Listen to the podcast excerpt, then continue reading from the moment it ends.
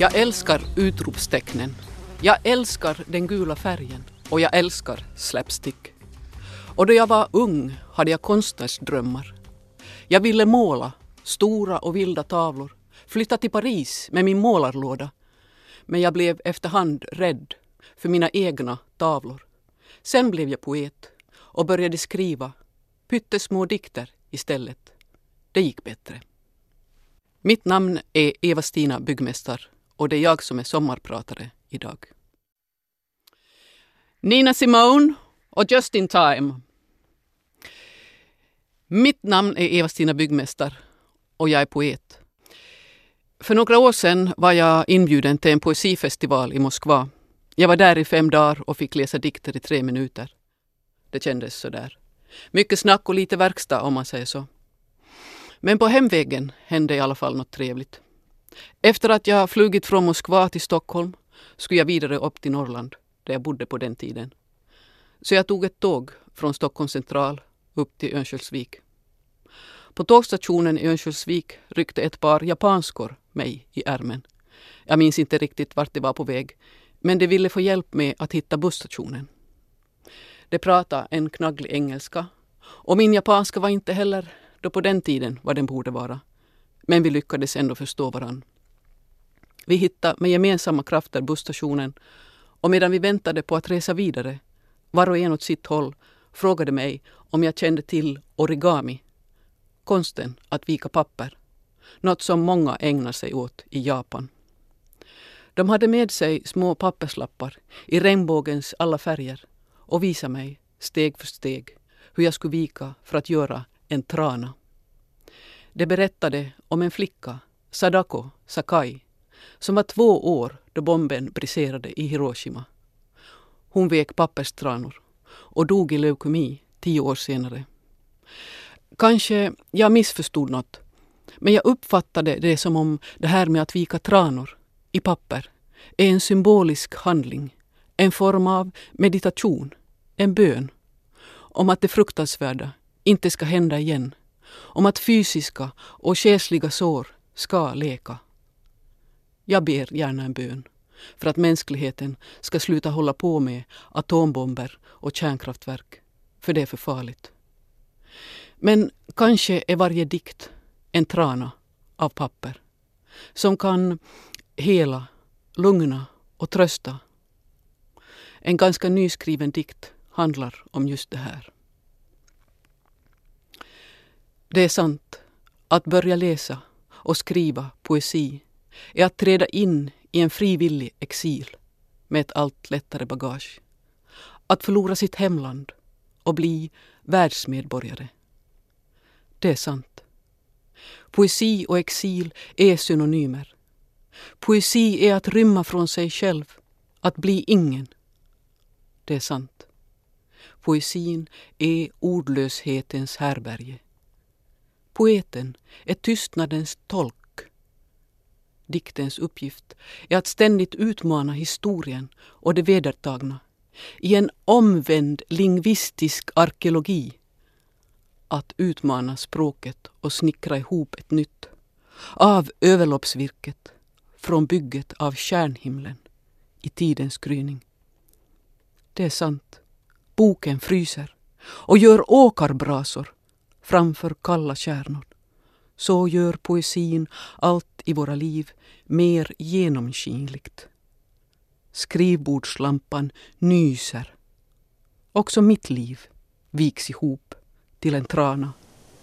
Livets mening verkar vara att bli origami.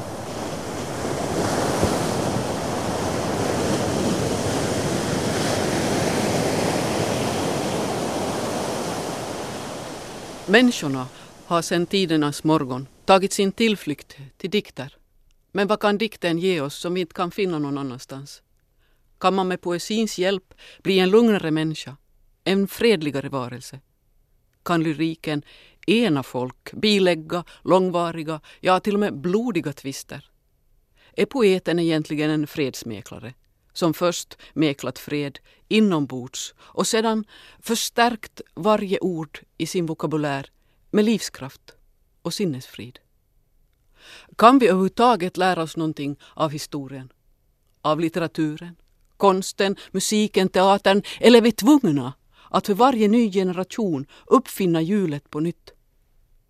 Är lyriken bara en räcka filosofiska hårklyverier, blott och bart världsfrånvänd eskapism för en intellektuell elit som parasiterar på andra? Är poeten sist och slutligen bara en smörsångare, en narr, en clown, en helig dåre?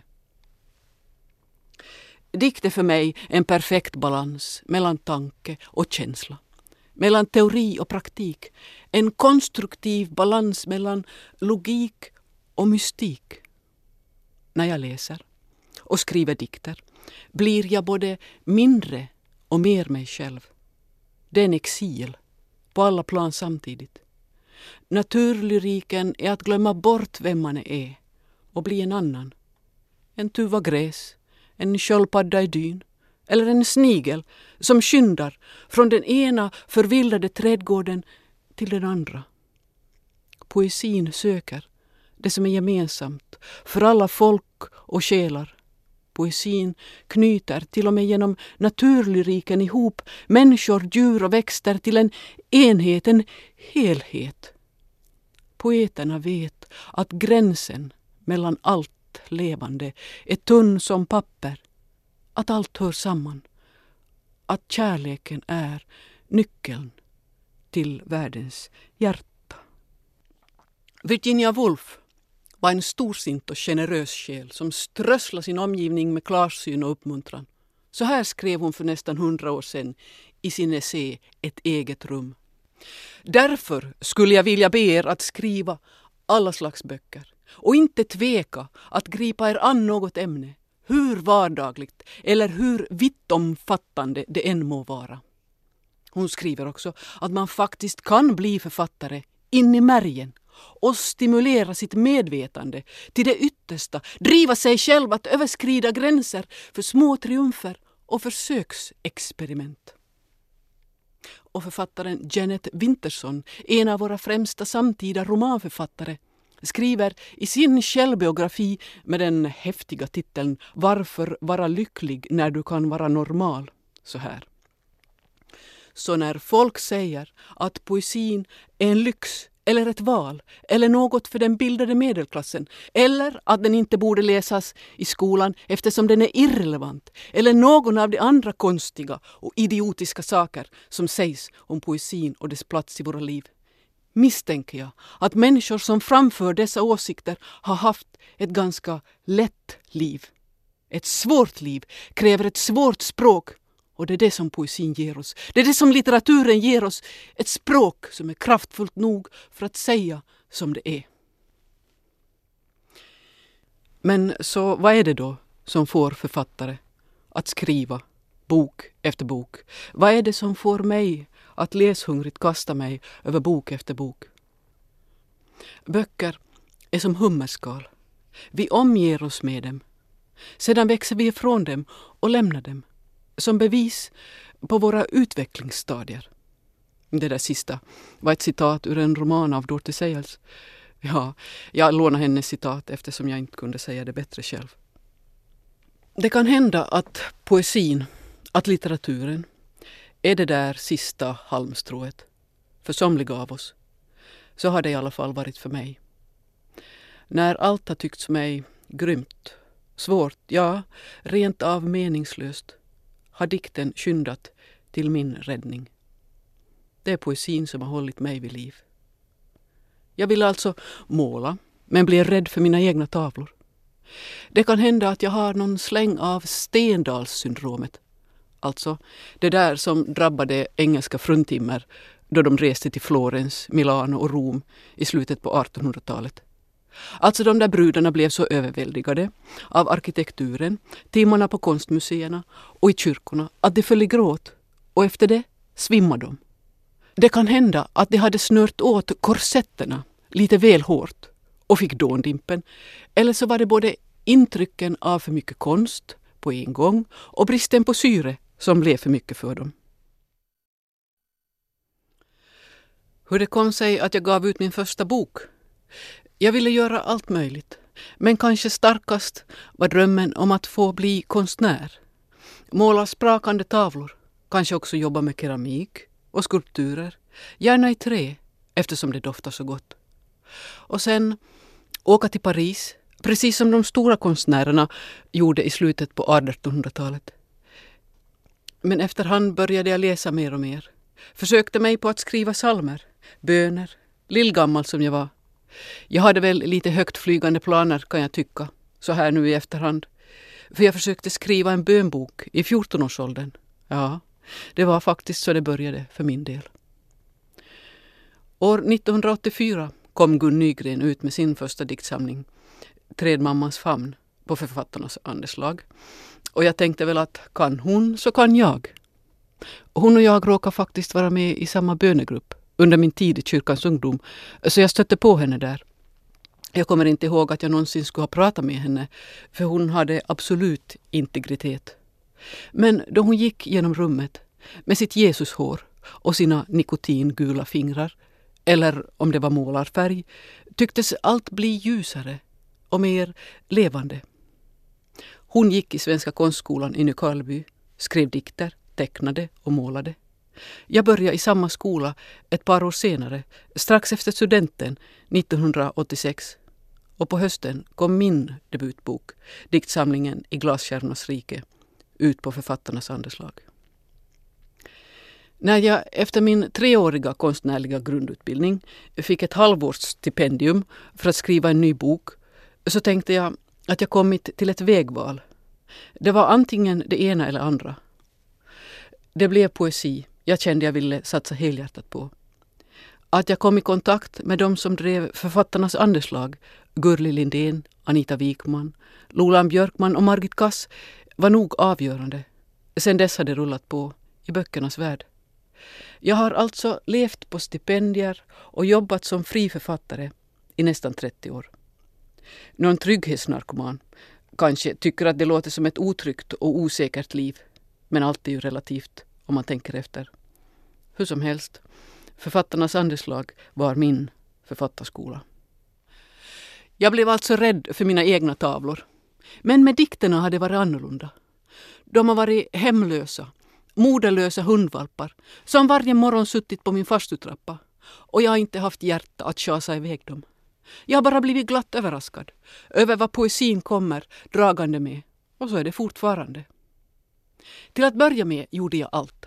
Målade, karvade i trä och knådade lera, skrev böner, salmer och pubertala ångestdikter och idrottade. Men jag höll på med musik också. Brukar låna kyrkan ibland. Jag menar kyrkoorgeln närmare bestämt. För att dra av en gammal febosalm. Eller lite Bach. Efter gehör förstås. Men mer blev det inte. Eller jo, det var det här med drakspelet. Som jag fick i julklapp då jag var i tioårsåldern. Och som jag skjutsade på sparken till skolorkestern halv åtta varje onsdag i kylan och vintermörkret. På första lektionen fick jag ett nothäfte framför nosen och så var det bara att hänga med efter bästa förmåga. Jag lärde mig att spela på gehör, så mycket kan jag säga. Och efter några år kunde jag spela Säckjärven-polka någorlunda. Ja, och så var det tre år med en tvärflöjt och privatlektioner. Samtidigt med att jag gick i gymnasiet för att äntligen få lära mig noter och spela ett riktigt instrument. Jag måste erkänna att jag alltid känner ett sug efter musiken. Att dikten är fullständig först då den blir tonsatt. Därför är jag lycklig över att allt fler tonsättare har hittat fram till mina dikter på sista tiden. Jag slutade definitivt att måla 1994 efter att ha sett en stor separatutställning på Moderna museet i Stockholm med dansken Per Kirkebys tavlor. Först blev jag ledsen och arg. Här hade någon gått och gjort allt jag planerat. Sen blev jag besviken. Men efter det kände jag bara en enorm befrielse. Jag var fri. Fast å andra sidan, jag tycker faktiskt att mina dikter är tavlor. På sätt och vis multikonstverk. Eller allkonstverk. Det är eh, dockteater, opera, trädgårdskonst, måleri, dans, keramik, astronomi, geografi, meditation. Ja, men säg något det inte är. Det här är ingen snyfthistoria. Det är inte synd om mig. Tvärtom. Jag har haft ett stort uttrycksbehov och fått utlopp för det i skrivandet och med förlagsverksamheten. Det var också 1994 jag flyttade till Stockholm med min fru och författarkollega Gurli Lindén som skulle forska i den svenska konstnären Hilma af Klints kvarlåtenskap. Året därpå startade vi Rosengårdens förlag för att ge ut böckerna om Hilma. Hilma af Klint föddes 1862 i Stockholm. Hon var en riktig pionjär, den första modernisten som målade abstrakt, innan till exempel Kandinsky, Malevich och Mondrian. Det är det bästa och viktigaste jag gjort i mitt liv. Att jag var med på ett hörn och jobbade med de här böckerna om Hilma af Klint. Jag gjorde layout, sökte stipendier, korrekturläste och skickade ut bokpaket till bokhandlar och bibliotek. Och jag är mycket förvånad, men glad, över att jag som i grunden är en sån ensamvarg och tjurskalle har kunnat samarbeta med Gurli i så många år. Det är det roligaste jag vet, att arbeta. Att förhoppningsfullt dyka ner i ett nytt projekt och ro det i hamn. Det är som en resa. Då man kommer i land är man en annan. Av min egen ambition med att agera pionjär, rebell och vara nyskapande inom måleriet blev det inte mycket av. Ibland har jag tänkt att det var för att förstå Hilma af Klints konst som jag själv måste kämpa med måleriet. Läsa konsthistoria, konstteori och genomlida krokitimmarna. Och att det var genom att jag blev poet som jag kunde uppskatta de texter som Hilma af Klint lämnat efter sig och som Gurli Lindén sedan redigerade och publicerade i böckerna Vägen till templet och Enheten bortom mångfalden. Visst, jag har fått några fina priser för mina diktböcker. Men seriöst, inte kan man ju ta sånt på allvar. Jag kan inte ta det på allvar. Ta det som någon komplimang, fjäder i hatten, som bekräftelse eller något erkännande. Skulle jag göra det skulle jag börja luta mig tillbaka och bli en mallgroda. Och det skulle vara dödsstöten för min kreativitet, mitt skrivande, ja, för min person. Jag behöver inte ett större ego, tvärtom. Jag är ju också väl medveten om att somliga tycker att jag tar på tok för mycket plats och i största allmänhet borde veta hut. Men jag tar världens väl och ve med jämnmod och negar oförtrutet på med mina bokprojekt och dikthäften. Jag är alltså totalt omutbar. Jag försöker toppa mig själv. Varje dag lyfta mig i håret och inte nog med all källkritik, jag måste också vara kritisk och på min vakt i förhållande till hela det hierarkiska systemet som den litterära världen är. Jag har också en känsla av att man inte ger fina priser till de som verkligen förtjänar det. De som har den otacksamma uppgiften att bana väg för oss andra. Det i framkant, det som arbetar i motvind, utan uppmuntran och ryggdunkar. Förresten, den finaste elogen man kan få är att arbetet blir gjort. Man har fyllt sitt kall, gjort sin plikt. Bättre än så blir det inte. Jag tror nämligen inte på de vassa armbågarnas taktik. Jag tror inte på nepotism och girighet. På att den som har mest prylar eller pengar då den dör vinner. Pengar, ära, makt och berömmelse imponerar inte på mig. Tvärtom gör det mig misstänksam. Det kan inte ha gått rätt till att så få har så mycket. Att inte dela med sig verkar skumt. Demokrati, jämlikhet och solidaritet är luften jag andas. Det är fundamentet för hela min diktvärld. Jag tror på de ängsliga, de tunnhudade, de blyga, som tänker efter innan de öppnar truten, som smälter in i tapeten, de som inte samlar skatter på jorden, som inte vill ha mer, men mindre. En kritiker skrev en gång att jag borde ta mer plats hoppa ut ur tapeten eller något i den stilen. Men snälla någon. Jag är naturlyriker och ska smälta in bland granris, löv, stenar, kottar, grus och blommor. Annars är jag ingen riktig naturlyriker. Jag lever som jag lär. Annars är det ju ingen vits. Jag vill inte bli miljonär. Jag vill inte bli kändis. Jag vill inte ha uppmärksamhet. Tittar någon på mig för länge börjar jag gråta. Jag är skygg som en björn och jag har dyslexi. Och det är jag stolt över. Varför ska inte jag få vara jag? Varför vill någon alltid göra om på mig? Allt det jag är är en förutsättning för de här rosenröda och ljusblå dikterna. För de här knasiga, de här sirapssöta och små ängsliga dikterna. Varför ska vi alla vara likadana, stöpas i samma form? Jag bara frågar, vad är det för fel med lite originalitet? Va? Man är det man skriver och jag vill försvinna. Glömma stamtavla och nationalitet. Jag vill bli genomskinlig som glas. Bli ett silverkantat moln som galopperar iväg in i skymningen. Jag vill bli ingen. Hur svårt kan det vara? Att naturlyriken passar mig så bra beror troligtvis på min uppväxt. Jag var bästa kompis med en katt, två äppelträd och några kaniner. Då blir det väl så här. Men att vara en udda figur med huvudet för sig självt har visat sig vara en guldgruva ifall man ska skriva dikter hela livet. Men så här går det alltså till om jag får en idé till en ny diktsamling. Jag läser in mig på all fakta jag kommer över i fråga om ämnet jag ska gestalta. Formen bestäms oftast av innehållet och känslan. Är det glädjefnatt eller melankoli eller något mittemellan?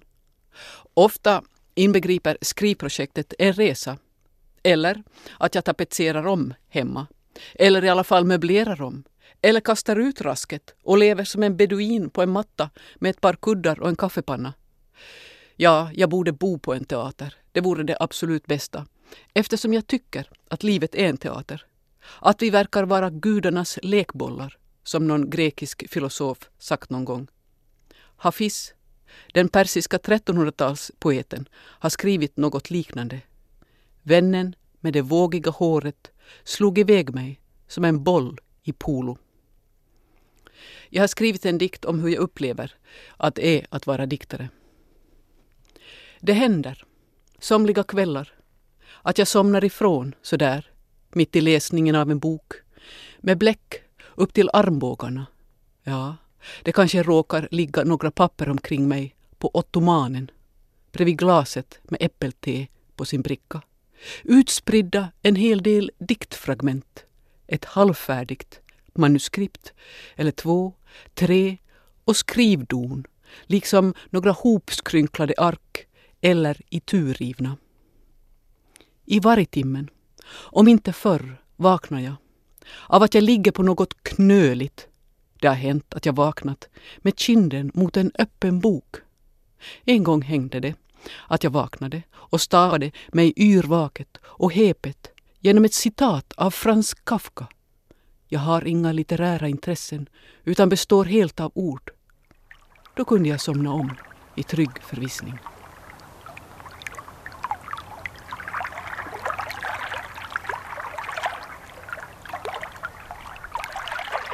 Grejen är att få fram känslan så att den övertygar med så få ord som möjligt.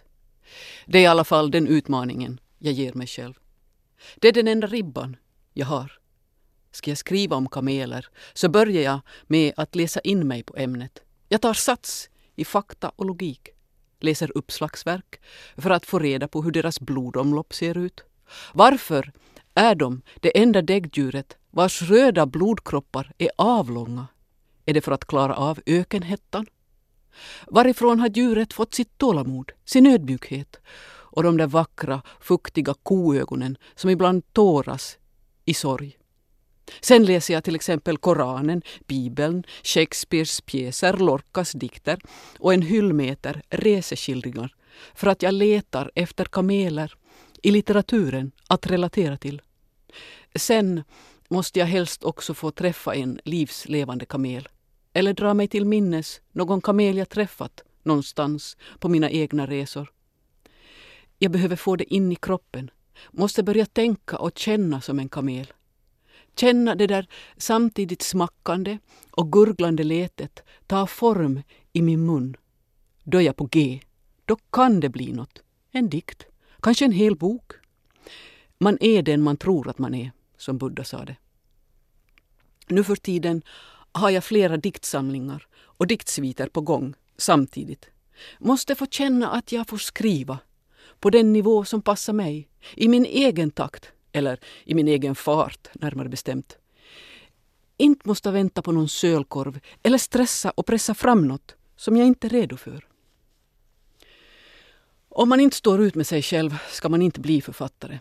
Jag har hört många författare klaga på att de eh, lider av ensamheten. Men jag trivs. Jag får rå mig själv. Disponera min tid som jag vill. Jag får följa min egen inre kompass. Sen gäller det också att vara vältränad. Jag menar skriva hela tiden för att behålla de mentala och intellektuella musklerna i skick. En pianist som bara har en konsert i veckan måste ju träna sex timmar om dagen, eller hur? Och vara aktsam om fingrarna. Och att sitta på ett café för att jag inte står ut med mitt eget sällskap skulle aldrig falla mig in. Men att sitta i skogen och plita på dikter om svampar, älvor och martallar, det har hänt både en och två gånger. Men egentligen, jag känner mig aldrig ensam. För det finns ju ingen ensamhet. Allt är en enhet, en helhet. Allt hänger ihop som en superamöba. Jag har ju skogen, havet, fåglarna, stenarna, idéerna, de ljusblixtrande visionerna bortom tid och rum. Jag har ju dikterna och musiken. Jag vet förstås inte på förhand vad som ska bli en bok eller inte när jag får en idé. Jag prövar mig fram. Det är alltså som i övriga livet. Det finns ingen instruktionsbok. Livet är det stora experimentfältet. Och allt vad jag skriver går givetvis inte i tryck. Ibland kastar jag det på sophögen eller så stöps det om och byter form. Jag har fått flera manus refuserade, men jag bara gnetar på. Rumi, en diktare född i nuvarande Afghanistan som levde på 1200-talet, skrev tusentals och åter tusentals dikter. Och Gertrud Stein, hon med En ros är en ros är en ros, skrev också hinkvis, som sen hennes fru Alice B. Toklas såg till att gick i tryck. Och det finns poeter som bara publicerar sig vart femte eller vart åttonde år. Det finns poeter som bara ger ut en enda bok i livet. Så varför överhuvudtaget jämföra sig med någon annan? Jag bara frågar. Jag skriver alltså precis så litet eller så mycket jag har lust. Varje ny bok är unik och jag försöker ständigt utmana mig själv, testa olika former. Annars blir jag uttråkad och understimulerad. Sen är man ju också en del av tidsandan, av der Zeitgeist. Hur unik och originell man än inbillar sig att man är. Och jag använder alla till budstående medel. Inget är för fjuttigt eller fint för mig. Så det blir collage och cut-up-teknik, metaforer, symboler, framkallandet av medförnimmelser, plötsliga perspektivförskjutningar, skiftande synvinklar, språkpoesi, postmoderna fragment, lite haiku och sufi-influenser, punk, kitsch, metadikt. Det blir grejer i filmens montageteknik, folkdiktning, måleri, tempoväxlingar, ögonblicksbilder och ren lek. Det enda jag inte använder mig av är en bunden form. Inga sonetter här inte. Jag älskar den fria dikten och den älskar mig. Och det verkar vara ett lyckat äktenskap. I alla fall so far. Somliga förstå sig har sagt att man inte får använda för mycket gult då man målar. Det ska vara som en accent och inte mer. Och absolut inte ta över hela målningen. Är det ungefär som med snusförnuftiga litteraturprofessorer som hytter med fingret och säger att man får inte använda för många utropstecken. Det går inflation i dem. Som om jag bryr mig. Jag imiterar inte verkligheten. Jag inspireras av den. Jag skapar konst, fiktion, en förtätad vision. Jag presenterar ett nytt perspektiv på tillvaron och tingen.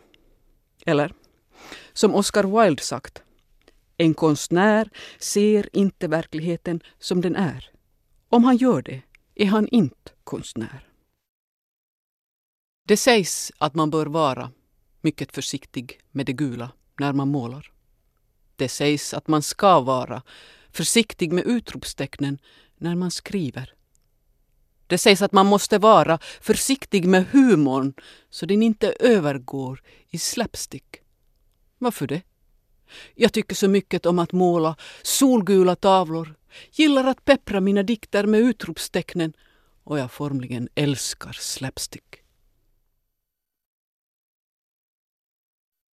Den kinesiske poeten Bei Dao har levt största delen av sitt liv i exil i USA och skriver så klokt. Poeten utmanar ständigt den rådande kulturen och det rådande språket. Och denna roll innebär att han aldrig har någon hemvist.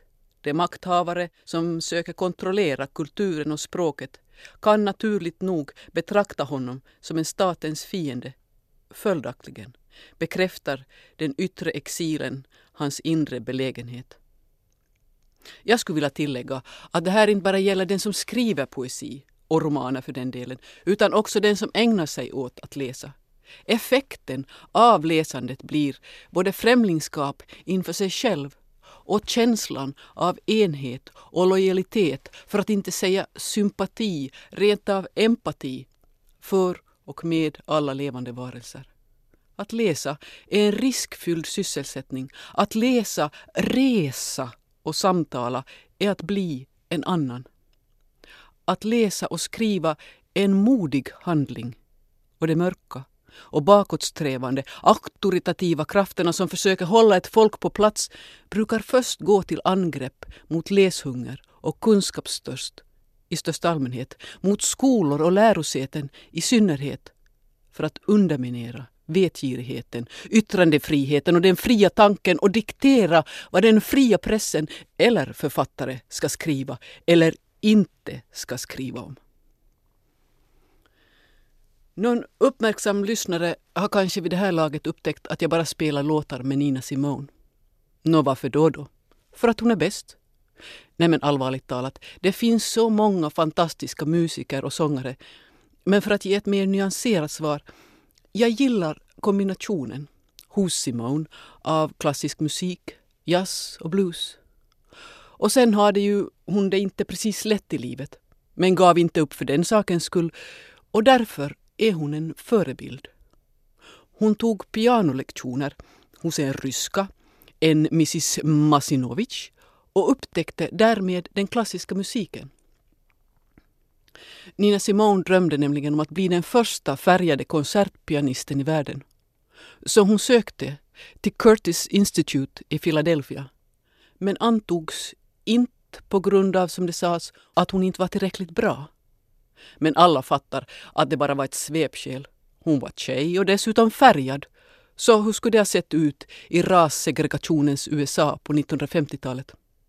Men som sagt, hon gav inte upp. Utan började ge pianolektioner och spela i barer. Det tog ett tag innan hon fick sitt genombrott. Men nu är hon en inspirerande ikon. Och jag tänker inte heller ge upp. I mina starkare stunder inbillar jag mig i alla fall det. Jag fyller 50 i sommar. Dags att bocka av halva livet. Har jag gjort allt nu? Sagt allt? Sett allt? Eller finns det något kvar? Jag har ägnat de bästa åren i mitt liv åt poesin.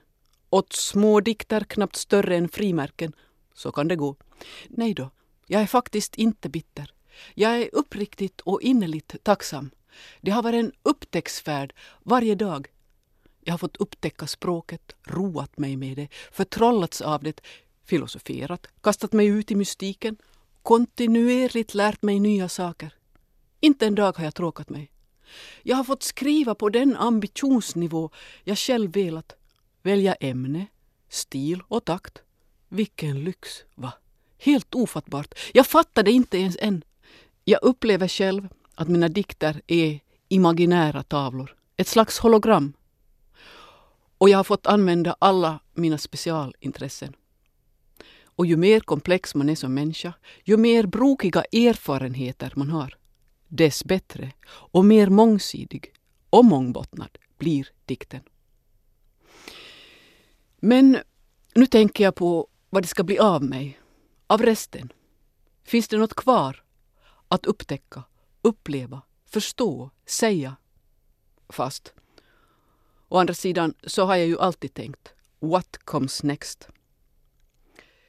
Kanske ska jag lära mig perfekt franska så att jag kan läsa journalisten och upptäcktsresanden Isabelle Eberhards reseskildringar från Nordafrika i original. Sen japanska. Så att jag kan läsa haikumästaren Issas dikter i original. Eller ska jag satsa på musiken börja spela piano på blodigt allvar. Eller skaffa flygcertifikat. Eller bli egyptolog på gamla dagar. vad ska det bli? Jag kunde gå direkt på egyptologin och strunta i resten. Jag skulle bra gärna vilja vara med och upptäcka det där biblioteket. Ett hemligt rum under sfinxen i Giza i Egypten. Sfinxen i Giza är världens största skulptur. I egyptologin kunde jag kombinera alla mina olika särintressen. Konst, historia, arkeologi, mystik, kärleken till öknen. Och så kan jag spara det där med pianolektionerna till nästa liv. Jag minns det som igår.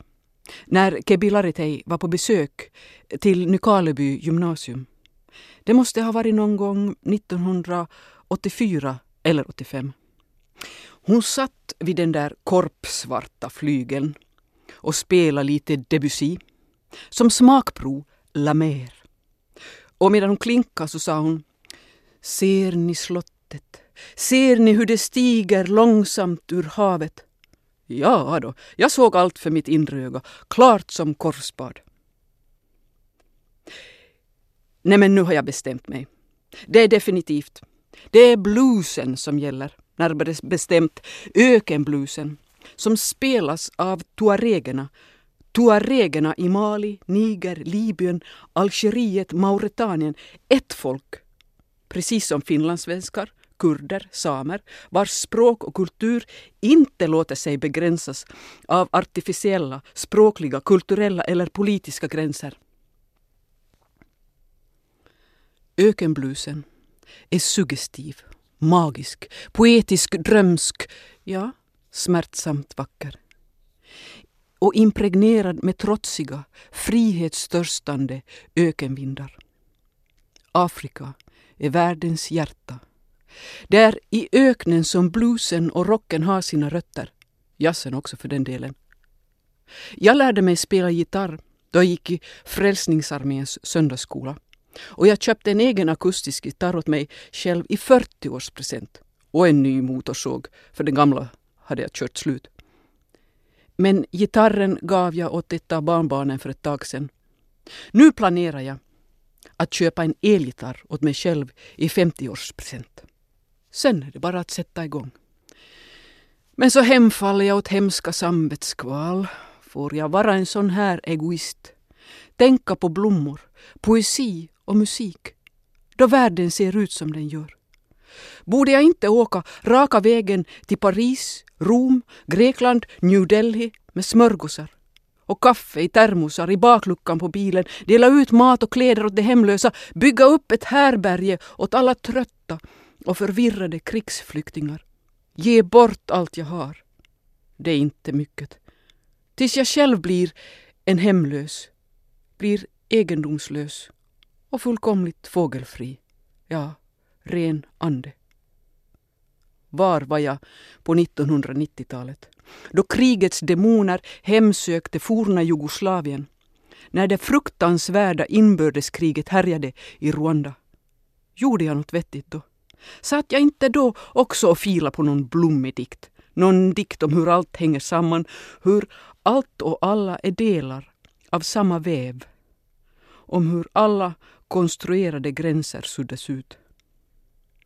Jag inbillar mig att jag har förstärkt varje ord med livskraft. Att jag kan glädja och plåstra om de trasiga själarna med mina dikter. Visst, det låter idealistiskt och pretentiöst. Men om jag kan bidra till en värld som byggs på jämlikhet och tolerans, en värld som byggs på kärlek, så väljer jag att göra det. Min världsbild, min kosmologi är solidarisk. En sufisk poet har sagt att ondska bara är brist på kärlek. Så jag menar att trots att världens hårdhudade cyniker, sadister och psykopater och idyllfobiker bespottar poesi, musik, dans, romantik och sentimentalitet så borde vi bli ännu mer romantiska, ännu mer sentimentala. Rent av ägna oss uteslutande åt empati. Bortom konfession, nationalitet, klass, ras, kön, etnicitet och individualitet. Allt annat är kortsynt navelskåderi. Jag tillhör inte dem som tycker att det är tråkigt att skildra lycka eller glädje. För mig är det den ultimata utmaningen. Jag söker inte efter smärtpunkten. Jag söker efter skönhet och harmoni. Sen får folk tycka att jag är hur fånig och tråkig som helst. Efter mina fyra första böcker tyckte jag att jag måste ha något nytt att komma med. Att jag måste göra skillnad. Klara av att gestalta något som inte så många diktare gjort för mig. Att jag måste upptäcka en vit fläck på den poetiska kartan. Det var då jag kom på att det finns alldeles för få dikter som förmedlar en livsbejakande, sensuell känsla som förmedlar glädje och komik. Jag som har sommarpratat heter Eva-Stina Byggmästar och här följer en allra sista dikt. Ibland tror jag att jag älskar allt för mycket.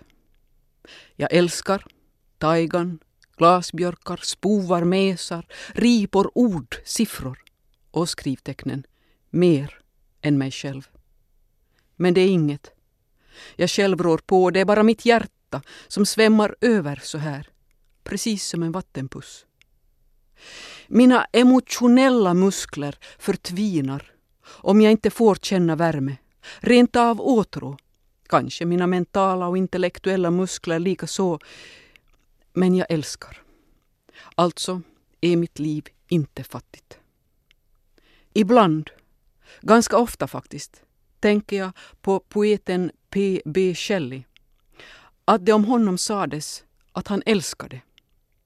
Allt och alla mer än sig själv. Nu börjar jag så smått tro att det faktiskt är så diktare gör. Att dikten är ren kärlek. Att varje bokstav är en kyss.